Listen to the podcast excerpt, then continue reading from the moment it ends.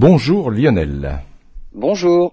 Nouveau numéro de En route vers les étoiles et vous allez nous parler aujourd'hui de, Saturne et de ses anneaux, mais pas que. Ben oui, les anneaux de Saturne, en fait, on les connaît hein, depuis trois siècles maintenant, et il y a encore des choses, figurez-vous, qu'on observe et qu'on ne comprend pas complètement. Alors vous allez voir, on a quand même quelques explications maintenant, mais ça a duré longtemps. Alors les anneaux sont vraiment magnifiques à voir, même dans un télescope d'amateur. Hein. Alors ils sont longtemps restés une énigme hein, pour euh, sur leur nature. Est-ce que tout est un bloc solide? Est-ce que c'est même liquide? Bon, finalement, on sait qu'ils sont faits de milliards de particules. Mais il y a, il y a toujours différentes hypothèses pour expliquer ne serait-ce que leur formation. Mais aujourd'hui et cette semaine, on va s'attaquer à une autre énigme sur, euh, sur un autre phénomène qu'on appelle des spokes. Des spokes, qu'est-ce que c'est que cet anglicisme? Eh ben, ça vient des rayons de vélo en fait, wheel spokes. Ce sont des rayons de vélo. Oui. Et parce que ce sont des, des observations et des choses que l'on voit de manière radiale dans les ados. Et ça, c'est pas du tout logique. Bon, bah écoutez, euh, comme quoi vous allez faire du vélo très loin, vous. Allez, on se retrouve dans quelques instants. Alors Lionel, je rappelle que vous êtes euh, le président de l'association euh, Albireo 78 et que depuis des années euh, vous êtes notre partenaire pour nous parler de science et d'espace. Aujourd'hui, vous avez décidé de nous parler de, Saturne en particulier. déjà, parlons des, anneaux. Ce sont quoi ces anneaux à Saturne? Parce qu'il n'y a pas que Saturne qui a des anneaux d'ailleurs dans le système solaire. Exactement. Alors ça, on, on verra par la suite, effectivement. Mais à l'époque, les seuls anneaux qui sont vraiment visibles dans un instrument, dans le moindre instrument d'ailleurs, ce sont ceux de Saturne. Ils sont tellement visibles dans le moindre instrument, c'est qu'on peut pratiquement les deviner. Alors je dis deviner, hein, aux jumelles. Faut vraiment se poser, avoir des jumelles puissantes, mais on pourrait les voir aux jumelles. Et d'ailleurs, Galilée, avec euh, bah, le premier instrument d'astronomie, hein, enfin c'était plutôt une longue vue marine, mais dirigée vers le ciel, euh, il c'est lui qui les a observés pour la première fois. Mais euh, en dirigeant sa petite sa petite lunette, sa longue vue vers Saturne, il n'a pas compris ce qu'il voyait. Pour lui, c'était plutôt une planète en forme de ballon de rugby. la, résolution de son instrument n'était pas suffisante pour voir qu'il y avait une boule donc la planète, avec quelque chose autour. Il avait bien vu que c'était pas aussi rond que Jupiter, par exemple, mais il n'a pas compris qu'il y avait des anneaux. Alors il faut attendre 1655, euh, Christian Huygens, euh, qui lui a compris qu'il y avait un anneau autour du disque de la planète. C'est en 1675 qu'on s'est rendu compte qu'en fait c'était pas un anneau, mais plusieurs anneaux. Ça c'est euh, Cassini donc à l'observatoire Paris-Meudon, qui a compris ça. Et d'ailleurs, en voyant que l'anneau était fait de plusieurs parties, entre notamment la partie A et la partie B, ce qui paraît logique, on a commencé à donner des noms aux anneaux, donc A et B, eh bien il y avait une zone noire. On, sait maintenant que c'est une zone où il n'y a rien, il n'y a pas de matière. Donc c'est pas un anneau noir, c'est euh, une zone où il n'y a pas de matière du tout. Donc il y a une séparation entre l'anneau A et l'anneau B qui porte depuis ce temps-là le nom de division de Cassini. Alors c'est quand même une division dans les anneaux qui fait 5000 km de large, hein, donc c'est quand même pas rien. Alors on a pensé que les anneaux étaient solides. On imagine un grand disque hein, qu'on fait tourner sur une platine disque. On a pensé que c'était ça. Et rapidement, les mathématiciens ont, pris la question à bras le corps. Et, le français Pierre Simon de Laplace, euh, avec ses calculs, il s'est rendu compte que c'était pas possible. Donc mathématiquement, il est impossible que ce soit d'un seul bloc, d'un seul tenant, et que ça tourne comme un, comme un disque. En 1850, on a même découvert un nouvel anneau. On appelle ça l'anneau C. Hein. Bon, c'est très logique puisqu'après le A, le B, il y a le C. Et on appelle ça l'anneau de crêpe. Alors crêpe, pourquoi? Parce que il est tellement fin qu'il est translucide. On voit à travers, comme un petit voile. Et il se trouve, lui, à l'intérieur des deux anneaux principaux qui sont A et B. Alors le A n'est pas le plus lumineux des deux, c'est le plus extérieur. Le B est un peu plus à l'intérieur, c'est lui le plus lumineux. Et le C est encore plus près de la planète. Et finalement, on commence à observer l'anneau C avec tout un tas d'instruments, et même des instruments assez petits. Et on se demande mais pourquoi on ne l'avait pas vu avant? Bon, ça en science, c'est quand même quelque chose qui est relativement, euh, qui arrive souvent. C'est que quand on fait des découvertes sans, sans connaître a priori les choses, ben, il faut vraiment que ce soit évident à l'observation. Une fois qu'on sait que ça existe, on finit par voir avec des choses, avec des instruments plus petits, parce qu'on sait à quoi s'attendre. Donc on finit par, par les voir parce qu'on est sûr que ça existe. Donc euh, bon, c'est logique qu'on finisse par se rendre compte que mais finalement on aurait pu les découvrir bien avant. Qu'est-ce qu'on observe dans cet anneau C euh, Donc l'anneau le plus proche de la planète, des petites ondulations comme si on avait lancé un caillou dans une mare et ça fait des petites vagues concentriques. Donc il y a des vagues concentriques dans cet anneau C. Et donc on a pensé mais mais il est peut-être liquide. C'est peut-être liquide. Les anneaux ne sont pas solides, mais est-ce qu'ils sont liquides? Bon là encore, avec des instruments plus puissants et avec des, grossissements de plus de 800 fois, par exemple à l'observatoire de Harvard. Hein. Euh, et bien après, on a fait des calculs et le mathématicien, alors écossais celui-là, James Maxwell, montre que les anneaux ne peuvent être ni solides, mais ça on le savait, mais pas liquides non plus. Et leur stabilité provient simplement de mouvements orbitaux de particules autour de Saturne. Alors en fait, les anneaux, euh, c'est simplement des, on va dire, ce, sont des, des, des, agglomérats de particules qui tournent autour de la planète, mais ils sont faits de milliards de particules. Et pourquoi il y a des endroits où il y en a et des endroits où il n'y en a pas? Simplement parce qu'il y a des orbites qui sont plus autorisées que d'autres, permises que d'autres. Oui, je comprends. Et quelles sont les orbites qui sont interdites? Et là où justement, par exemple, la division de Cassini, il n'y a rien dans la division de Cassini, c'est un grand vide, parce qu'il y a des orbites interdites. Donc il y a des particules. Alors les, euh, les, anneaux, ça va de quelques centimètres à quelques mètres. Hein, les particules qui circulent autour de Saturne, qui forment les anneaux. Mais ces particules-là n'ont pas d'orbite euh, autorisée partout. Il y a des orbites interdites. Et donc c'est là qu'il n'y a pas justement de particules. Les anneaux paraissent vides. Qu'est-ce qui interdit ou qui autorise les, les particules à orbiter à certains endroits plutôt qu'à d'autres? Les satellites de Saturne. Il y a des réseaux, il y a des orbites qui entrent en résonance avec d'autres. Les, Par exemple, les, forces, les forces de gravitation. Voilà. d'accord. Exactement. C'est simplement la gravitation. C'est ça qui régit tout dans l'univers finalement. Et eh ben, ce sont les forces de gravitation aussi autour de Saturne qui qui vont modeler les anneaux. Et par exemple, le satellite Mimas. Lorsque Mimas fait un tour autour de Saturne, une particule qui serait dans la division de Cassini en fait deux. Ben là, on appelle ça une résonance. Donc c'est pour ça qu'il n'y a rien dans la division de Cassini, ça rentrerait en résonance avec Mimas, et Mimas, avec son attraction gravitationnelle, chasserait la particule. Ça l'attirerait, en fait, ça la ferait changer tout simplement d'orbite. Donc cette orbite-là est une orbite interdite, interdite à cause de Mimas. Et donc il y a plein de petits satellites qu'on a découverts évidemment par la suite, qui viennent faire le ménage dans les anneaux, qui autorisent certaines orbites, mais surtout qui en interdisent d'autres, et c'est ça qui donne la forme aux anneaux. Mais toutes ces structures-là sont des structures, on va dire, qui sont autour de Saturne. Là, ce dont on va parler, ce sont des structures qui sont, comme on a dit tout à l'heure, comme on l'a dit précédemment dans l'introduction, en forme de rayons de vélo, des structures radiales. Et ça, c'est complètement contre-intuitif avec tout ce qu'on a expliqué sur la, nature même des anneaux. Bon, ben on va voir ça euh, dans un prochain numéro. Alors Lionel, vous nous avez parlé des, anneaux de, Saturne, euh, de leurs orbites euh, interdites, euh, du fait de, des effets gravitationnels des, satellites de Saturne. Bon, mais vous nous aviez dit en début de, de, cette, de ce sujet qu'il y a également des, des rayons de vélo. Alors bon, je sais que vous êtes un grand sportif, mais il va falloir nous en dire plus.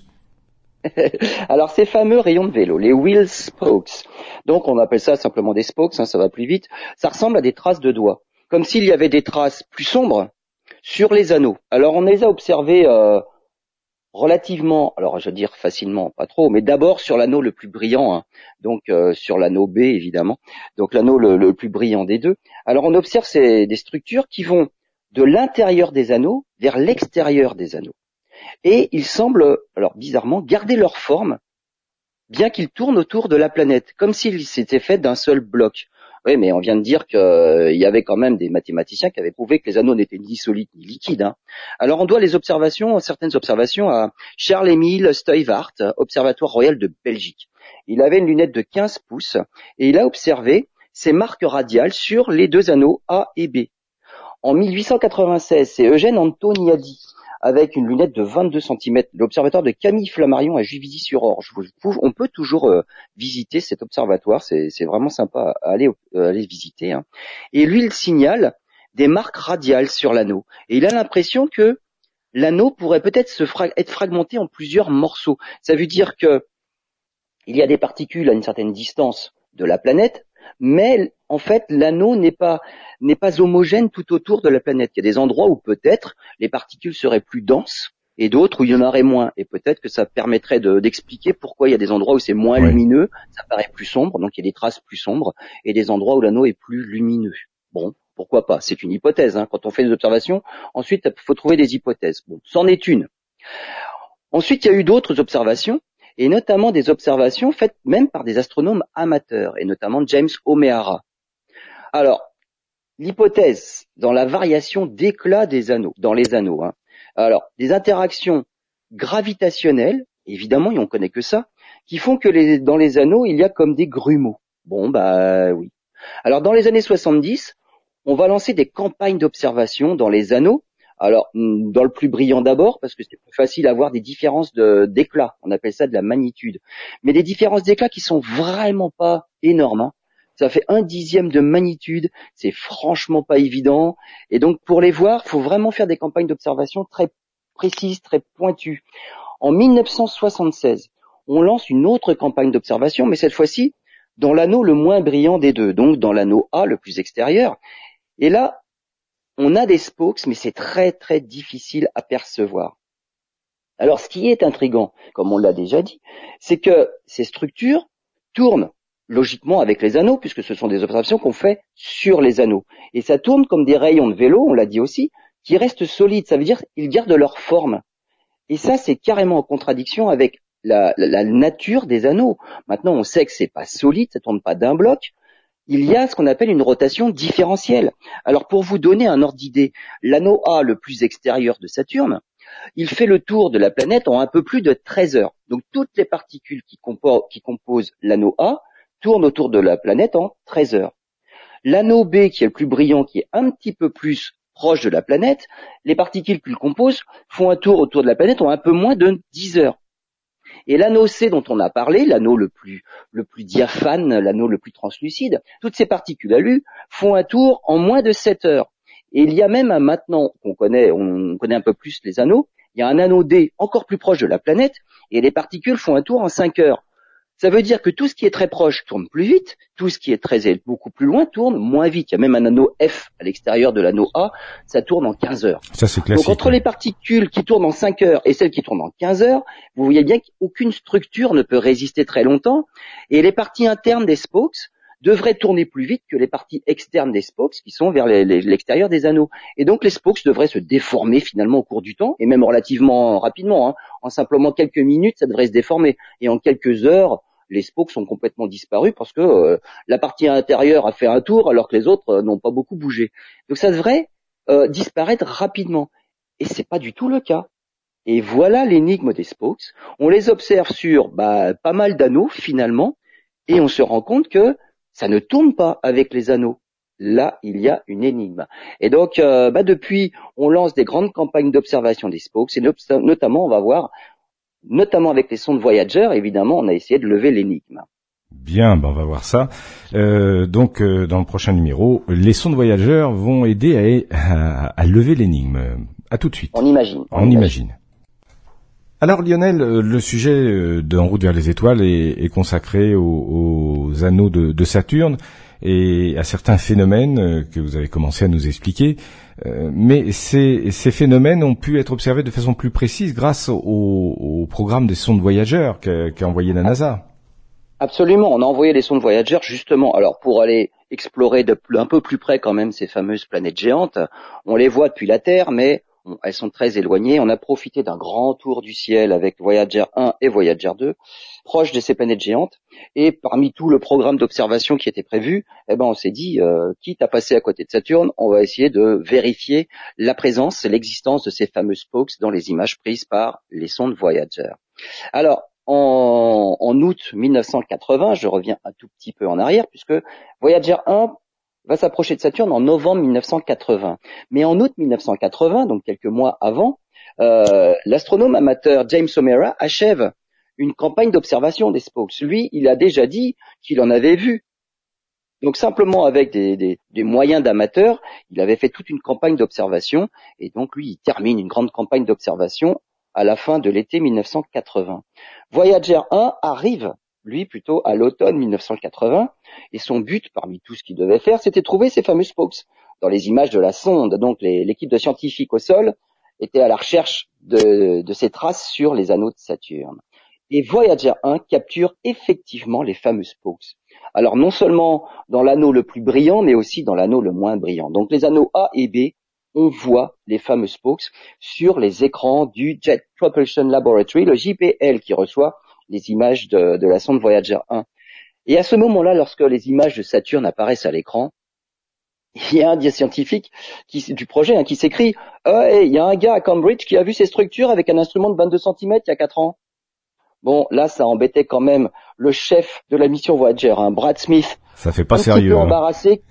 non, mais surtout était un petit peu embarrassé que sa mission high-tech à 865 millions de dollars avait été battue par un observateur simplement sur Terre avec une lunette de 22 cm. Ouais, mais il fallait les dépenser euh, ces millions de dollars. Voilà, c'est ça.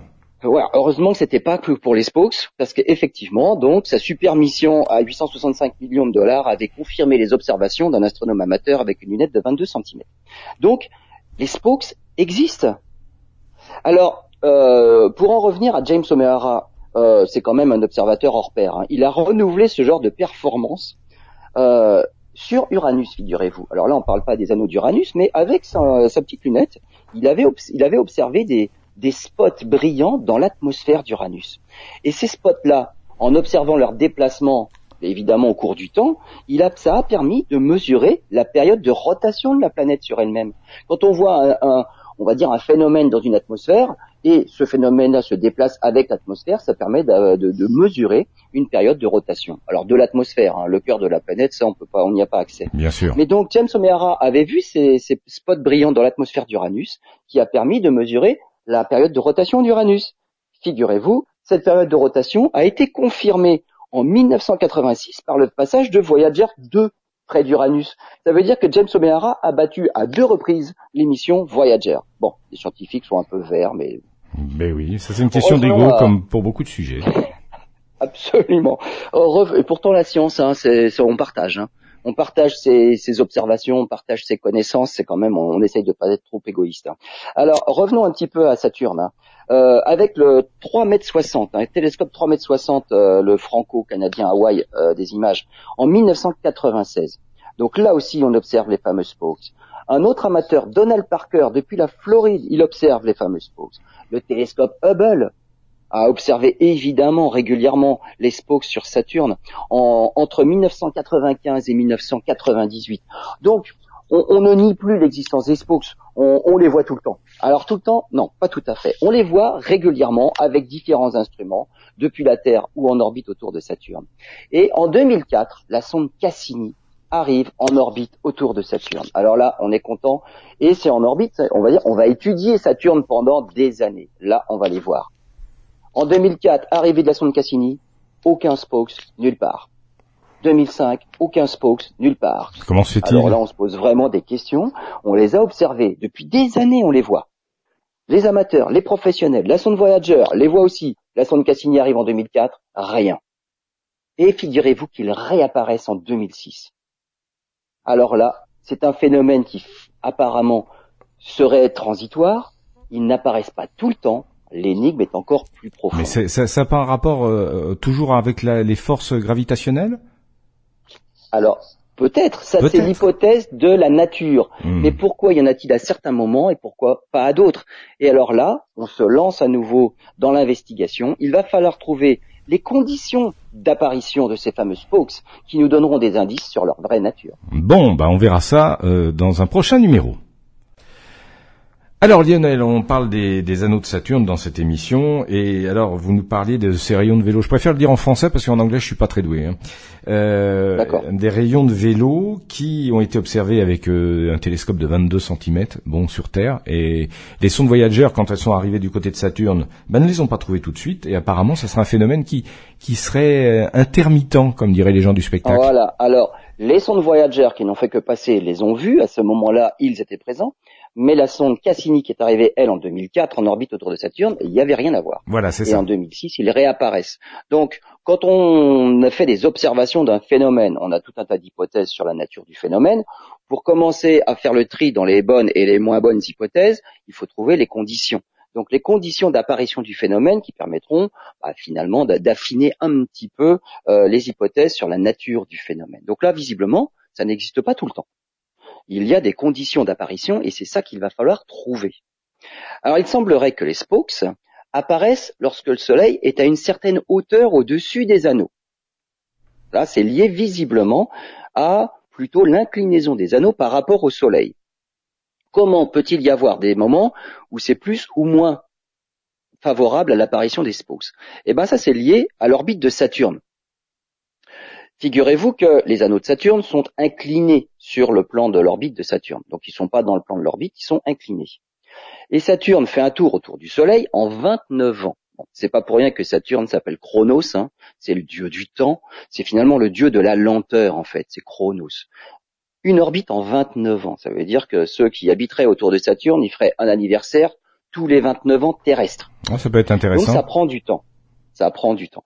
Et comme pour la Terre, où les saisons existent parce que l'axe de rotation de la Terre sur elle-même est incliné par rapport au plan de l'orbite de la Terre, l'axe de rotation de Saturne est incliné. C'est pour ça que les anneaux sont aussi inclinés. Donc il y a des saisons. Alors 29 ans, vous regardez, ça fait des saisons qui durent à peu près 7 ans et demi. 7 ans et demi de printemps, suivi de 7 ans et demi d'été, ainsi de suite. Donc ça fait des grandes saisons. Et, les spokes n'apparaissent que lorsque les anneaux sont dans une certaine configuration par rapport au Soleil, c'est-à-dire simplement à certaines saisons. Lorsque la planète tourne autour du Soleil, alors les anneaux, eux, ils ont toujours la même inclinaison, mais vu de la Terre, parfois la configuration fait que on est plutôt face aux anneaux, donc ils sont bien ouverts quand on les observe au télescope. Donc là, c'est magnifique. On voit les anneaux, alors pas de face, hein, comme si on était au-dessus de la planète. Là, il n'y a que la sonde Cassini qui a pu faire des observations à partir du pôle de Saturne, où on voit les anneaux vraiment euh, autour de la planète. Depuis la Terre, c'est pas le cas quand même. Donc on voit les anneaux bien ouverts, mais pas vus de dessus. Et sept ans et demi plus tard, la planète Saturne a tourné autour du Soleil. Et là, la configuration par laquelle on voit les anneaux depuis la Terre, c'est plutôt par la tranche. Donc là, pour nous, les anneaux disparaissent. Dans cette configuration-là, ça permet de faire d'autres découvertes. Hein. Par exemple, euh, lorsque les anneaux sont vus par la tranche, on peut découvrir d'autres petits satellites qui se trouvent près des anneaux, mais qui sont invisibles euh, lorsque les anneaux sont bien ouverts et qui sont lumineux.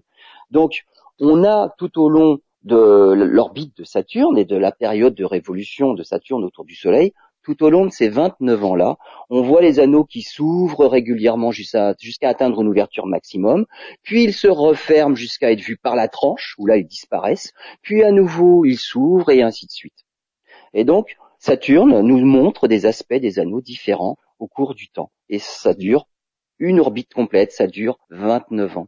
Et donc apparemment, les, les, euh, les fameux spokes apparaîtraient à certaines saisons lorsque l'ouverture des anneaux atteint une certaine configuration par rapport au Soleil. Et vu de la Terre, bah, il y en a ou il n'y en a pas. Donc ça, ça donne une idée. Déjà, c'est lié à, à l'orbite du Soleil, visiblement, et surtout, enfin, l'orbite de Saturne autour du Soleil. Et il va falloir trouver aussi quelle est l'hypothèse qui permet d'expliquer que les spokes ne subissent aucune distorsion lorsqu'ils tournent autour des anneaux. Contrairement aux anneaux qui, eux, ne tournent pas tous à la même vitesse, les spokes ne subissent aucune distorsion. Donc c'est lié au Soleil et c'est lié à autre chose que les particules qui forment les anneaux. Mais ça, on le saura dans la dernière partie. Mm, très bien. D'un point de vue, alors c'est pas très radiophonique la question que je vais vous poser, mais tant pis. D'un point de vue euh, visuel, euh, c'est c'est joli, c'est intéressant à regarder?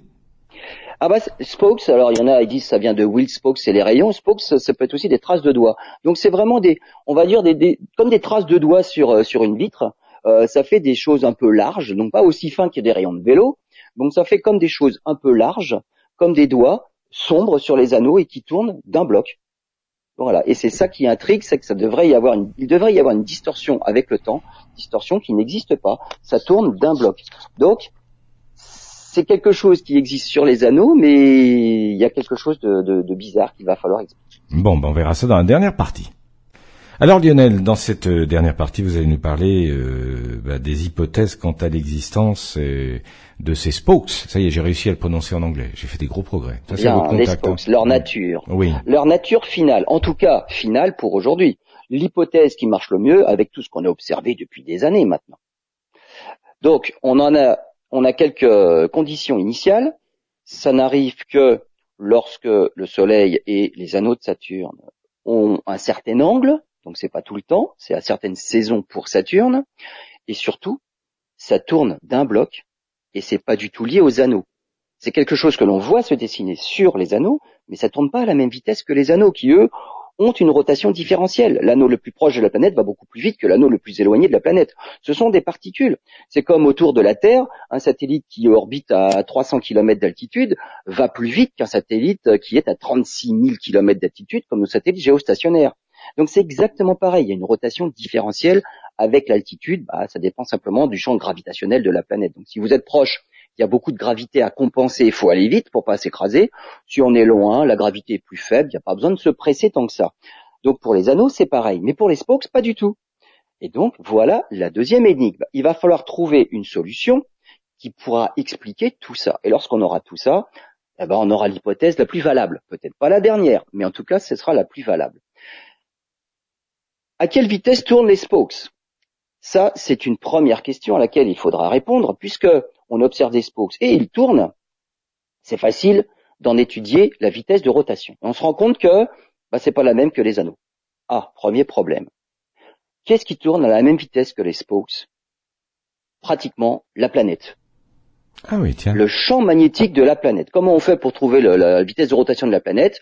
On étudie son champ magnétique, ou alors les, structures, euh, les, tempêtes dans l'atmosphère de Saturne. Bon, c'est pas très, facile à voir depuis la Terre. Les sondes en orbite autour de Saturne, Cassini, voient des tempêtes, voient des petits cyclones. On peut étudier la vitesse de, de la vitesse de rotation de Saturne sur elle-même. Et le champ magnétique, on peut l'étudier, et on se rend compte que les spokes sont synchrones avec le champ magnétique de la planète. Là, c'est intéressant. Que fait le champ magnétique d'une planète? Un champ magnétique, euh, c'est dû au centre, euh, on va dire au cœur métallique ferro-nickel de la planète. C'est comme une dynamo. Et lorsque, lorsque ce, ce cœur métallique-là tourne, ça crée euh, un dipôle magnétique, un pôle nord avec un pôle sud. Et donc, comme un aimant, il y a des lignes de champ magnétique.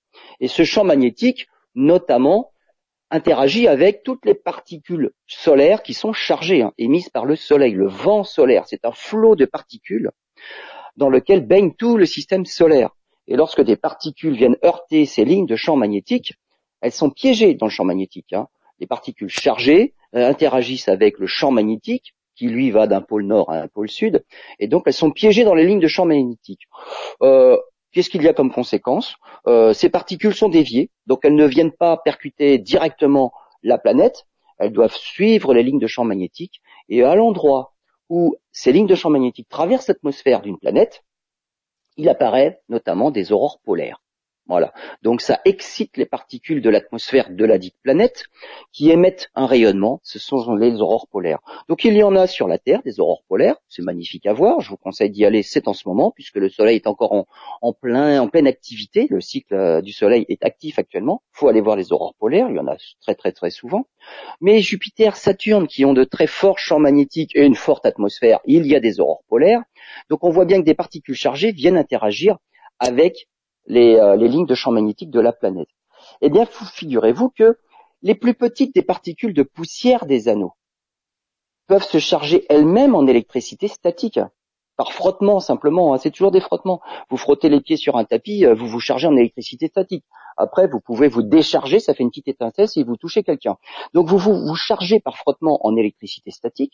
Les particules de poussière, vraiment les petites, hein, pas les grosses, de l'anneau peuvent aussi par frottement se charger en électricité statique. Une fois qu'elles sont chargées, elles peuvent être piégées dans les lignes de champ magnétique. Et donc ces particules se mettent à léviter autour du, du au-dessus du plan des anneaux. Donc elle tourne à la vitesse du champ magnétique d'un seul bloc, et en étant un petit peu au-dessus du plan des anneaux, elle crée une ombre sur les anneaux. D'où la partie plus sombre que l'on voit bien de loin. C'est sûr que sur place, cette ombre, elle n'est pas énorme, hein, parce que c'est quand même des particules euh, de poussière. Mais c'est l'ombre qu'on voit se déplacer. Et elle se déplace d'un bloc parce que ces particules tournent avec le champ magnétique qui, lui, ne subit aucune distorsion. Contrairement aux particules des anneaux qui, elles, tournent à vitesse différentielle suivant la distance à la planète. Donc, les particules de poussière en lévitation créent une ombre. Ces particules de poussière tournent de manière synchrone avec la planète puisqu'elles suivent les lignes de champ magnétique et d'où les observations des fameux spokes. Alors à certains endroits, parce que lorsque le Soleil est mal positionné par rapport aux particules de poussière, il n'y a pas d'ombre. Il faut que l'angle entre les particules de poussière, l'anneau et le Soleil, il faut que cet angle puisse créer une ombre. Donc voilà pourquoi, de temps en temps, il y a des spokes, et à certains moments sur l'orbite, il n'y a pas de spokes. Donc c'est saisonnier, c'est lié au champ magnétique, et simplement aux particules des anneaux qui se chargent en électricité statique et qui sortent du plan des anneaux. Ça, c'est l'hypothèse la plus validée aujourd'hui, celle qui a le consensus actuellement des scientifiques. Alors, c'est celle qui marche avec les observations, celle qui est expliquée, on va dire, par la physique. Voilà, c'est lié au champ magnétique, c'est lié aux poussières, ce sont des ombres, donc pas de rotation différentielle, pas de distorsion. Et si c'est l'explication la plus valable, si c'est vraiment ça l'origine des spokes, alors il devrait y en avoir sur les anneaux de toutes les autres planètes qui possèdent des anneaux. Parce que aussi bien Jupiter, Uranus, Neptune ont un champ magnétique et donc le phénomène devrait se reproduire. Mais alors là, comme les anneaux sont vraiment bien moins brillants que pour Saturne, on ne les a pas encore observés. Mais donc si l'hypothèse est la bonne, eh ben peut-être de futures missions verront des spokes aussi sur les autres anneaux. Eh ben Il n'y a pas de raison qu'il n'y en ait pas. Voilà l'explication de ces fameux spokes qui ont tenu en haleine très longtemps la communauté scientifique. Comme quoi, parfois, les, explications les plus simples sont les meilleures. Hein. Mais les plus simples, encore faut-il les penser. Et déjà, il faut d'abord commencer par croire aux observations. Donc, faut les multiplier pour vraiment se rendre compte que oui, il y a ce phénomène-là. Maintenant, il faut l'étudier. Comment le faire? Ils sont pas faciles à voir. Et puis trouver tous les indices et toutes les, les conditions de leur apparition pour permettre de les relier à d'autres phénomènes. En l'occurrence, là, il s'agissait du champ magnétique de Saturne. Merci Lionel. À bientôt pour de nouvelles aventures.